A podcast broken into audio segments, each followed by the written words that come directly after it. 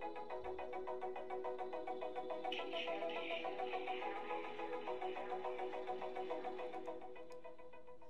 はいということで始まりましたおしゃれのロイトクラジオ。本日で755回目の配信でございます。この番組ではあなたに巻きつくファッションへの思い込みイコールおしゃれの呪いをバサバー解いていきます。服装心理学をベースにおしゃれをもっと楽しみ自分を変えるコツをお届けしています。お相手はパーソナルスタイリストで公認心理師の久野里沙です。本日もよろしくお願いいたします。さあ年末だいぶ押し迫って、えー、りましていかがお過ごしでしょうか皆さん。えー、今日はですね私は全然仕事は収まってないんですけど もうなんならこの時期が一番あのスクールもなくねあのフォースタイルパーソナルスタイルスクールの授業もなく、えー、オンラインサロンの配信も今月分は終わりっていう感じで、えー、と一番ねなんならこうなんていうのかなあのなかなか普段手をつけられない仕事っていうのにあの手をつけることができるあのいい時期ということでですね。もう起業した時からねこういう感じでずっと17年か？17年？ある年はあのなんだ？笑ってはいけないってね昔やってましたけどね笑ってはいけないをずっと見ながら本の原稿を書き続けとかね なんかそういう感じなんでまあこれが慣れちゃってるんでねもうむしろ幸せな時間って感じなんですけど。はい。という感じの年末年始を過ごしておりますがね。皆さんいかがお過ごしでしょうか？さあ今日はねちょっと年末らしくあの去年はねちょっとあの年越してからあのやになってしまったので今年はちょっと年内にちゃんとやっとこうということで、えー、複数回にわたってベストバイ多分2回かな？2回にわたってベストバイ。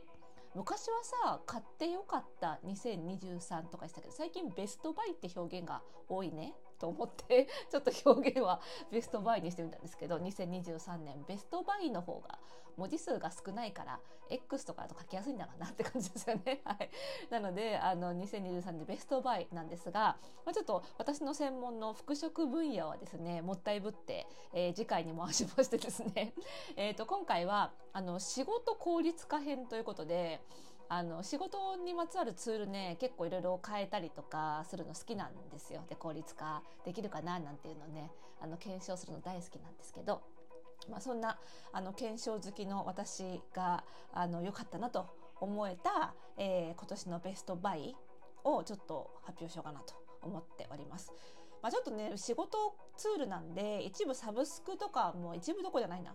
3つ紹介しようと思うんですけど3つ中2つはサブスクですね。はい、っていう感じなんですけどもね。ちょっとご紹介していきたいと思います。はい、まず1つは、えーと、商品からということで、えー、電動昇降デスクにやっとやっと買いまして。実はね買ったの結構前なんです。お恥ずかしながら。なかなかなかなか組み立てる時間が取れなくって。でもう一度はあのなんかこう DIY 代行屋さんみたいなの頼んで組み立ててもらおうかなって思うぐらい それぐらいに諦めるぐらいちょっと時間がなかったんですけどやっとねちょっと先日時間取れまして。情けないと自分で組み立てろと周囲からも言われましてですね ちゃんとあの組み立ててあのたんですけど、まあ、電動昇降デスク多分いくつか種類あるんですけど私は、まあ、いわゆるあの一番名前の名前を聞くフレキシスポットっていうやつをね買ってみたんですけどあのまあ良かったですね。まだちょっとしか使ってないんですけどこれはいいなと思いまして。で、まあ、何がいいかっていうとやっぱりあの年々ね本当年々ですよ。年々やっぱり集中力ってなくなっていくんですよね人間ね。で集中力って体力なんだなってすごい思うんですけどで同じ姿勢でずっとデスクに向かってるっていうのがなかなか難しくなってきてそれであの去年とかはあのいろんなこうカフェを、ま、回ってね巡って毎日作業場所を変えることでなんとか集中力をキープしようとしたんですがまあね別にあのコロナがなくなったわけでもなければ、ね、コロナが落ち着いたとてね、冬はインフルエンザが流行りいろんな感染症があるのでまあちょっとねあのいろんなとこで毎日毎日作業してるのもどうなんだっていうふうに思いましてですねちょもうちょっとあのなんだろうな自分のデスクで作業できる時間を増やそうかなと思った時に取り入れたのがこの昇降デスクだったんですけどやっぱり立ったり座ったりできるっていうので結構集中力が切れた時にやっぱりあの作業体制を変えるだけであの全然あのまた集中力が戻ってくるなっていうのはすごい感じて。であとは、まあ、体にどれくらいいいかどうか分かんないしもともと私腰痛持ちでもないのでその辺はちょっと分かんないんですけど結局昇降デスクにするとその椅子に長時間座ってなくて済むんですよね。なのでなんかよくいい椅子を買った方がいいとか言って言われるじゃないですか。なんだけどそれって別にまあある程度の椅子その悪い椅子を使ってなければそのいい椅子に十何時間も座ってるより立ったり座ったりした方がいいんじゃないのっていう気はしていて。だから昇降デスク買ったら別にそんなに10万もする椅子買わなくていいよねっていう感じがしてそうするとなんかあじゃあ昇降デスクって差し引き0円ですよねみたいな感じになってきてよくわかんない理論でなんかそう得した気分にもなれたので、まあ、これはちょっと今年のベストバイでいいかなと思いました私はちょっと配線もうまくいったのでしっかり昇降機能はあの使えそうだなと、はい、実感しております。はいということで1つ目は電動昇降デスクですね。で2つ目2つ目と3つ目はねサブスクになるんですけど、えー、と2つ目はね、えーと、ノッタっていうサブスクのアプリウェブアプリなんですけど、えー、どういうアプリかっていうとねあの音声の文字起こしアプリになりますね。はい、で無料版もあるんですけどあの有料版の方が何かの機能がなかったのかな無料版は。まあ、とりあえず私何でもあのこれは使うなきっとって思ったものは基本的にあの有料版契約するようにしているのであのノッタは有料版契約しております。なのでこれから私が説明する内容の中には、えっと、有料契約しないと使えない機能もあるかもしれないのでそこはちょっとご了承いただきたいんですけども、えー、ノッタですね。いくつかあの音声文字起こしアプリサービスはは使ってみたんですけど比較した中で私的に一番精度が高いなっプラス使いやすいなと感じられたのはノッタ NOTTA でノッタですね。だったんですよね。で、えーと、基本的に私は Web で使ってるんですけどアプリもね確かあります。で、えー、Web でブラウザで使う場合にはあのすごい使いやすいなと思ったんですけどあのなんだ見た目もね使い使いやすいなと思ったんですけどあの何がいいかってあの音声ファイルはもちろんなんですけどあの動画ファイルもそのまま突っ込めるんですよね。なのであの私の使い方として一番初め契約した時はこのポッドキャストのあの音声ファイルを突っ込んで文字起こししてもらってそれをもとにブログ記事にしようかなって思ってたんですけど意外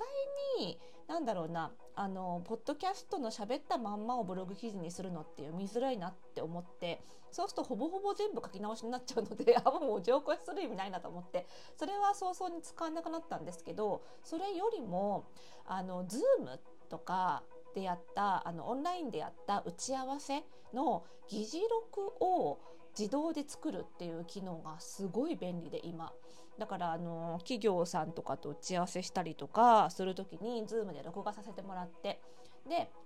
それをあのノッタに突っ込む。で突っ込むとまずはあの誰が喋ったかっていう話者識別機能があるので識別された声でね識別された状態で文字起こししてくれてでここからがすごいさらに AI 要約機能っていうのがあってそれをポチッと押すと文字起こしした内容からさらに要約を作ってくれるんだけどその要約の精度がなんかね今年の途中ぐらいから異常に上がった。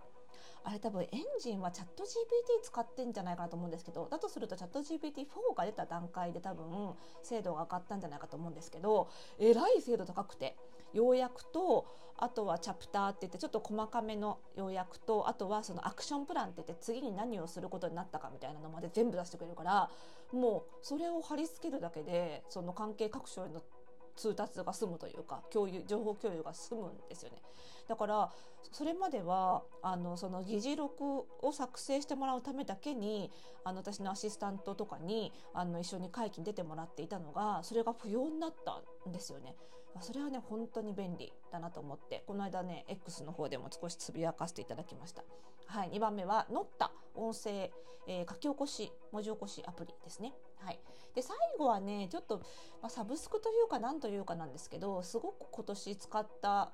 便利だなと思ったツールなんですけど、えー、フォトショップアドビのねフォトショップのあの画像生成機能っていうのがあのリリースされて生成塗りつぶしかなっていうのがリリースされてこれがまた便利であの、とにかくあのこういう仕事なんでファッション関係のブログを書く時とか画像を使うんですけどあこの洋服もうちょっとこうだったらいいのになみたいなことがあったりするとその画像を用意できなくて困ることがあったんですけどその画像の一部をその生成できる機能が Adobe の Photoshop に搭載されてでこれはねあのフォースタイルパーソナルスタイリストスクールの授業とかでもあの熱く解説したんですけどイメコンイメージコンサルタントとかパーソナルスタイリストには今後これを使いこなせることが必須になるんじゃないかっていうぐらいすごい機能なんですね。なんでこれはめちゃめちゃ活用してます。もちろんね大元にするのはあの肖像権著作権フリーの画像を使うんですけどすごい便利なので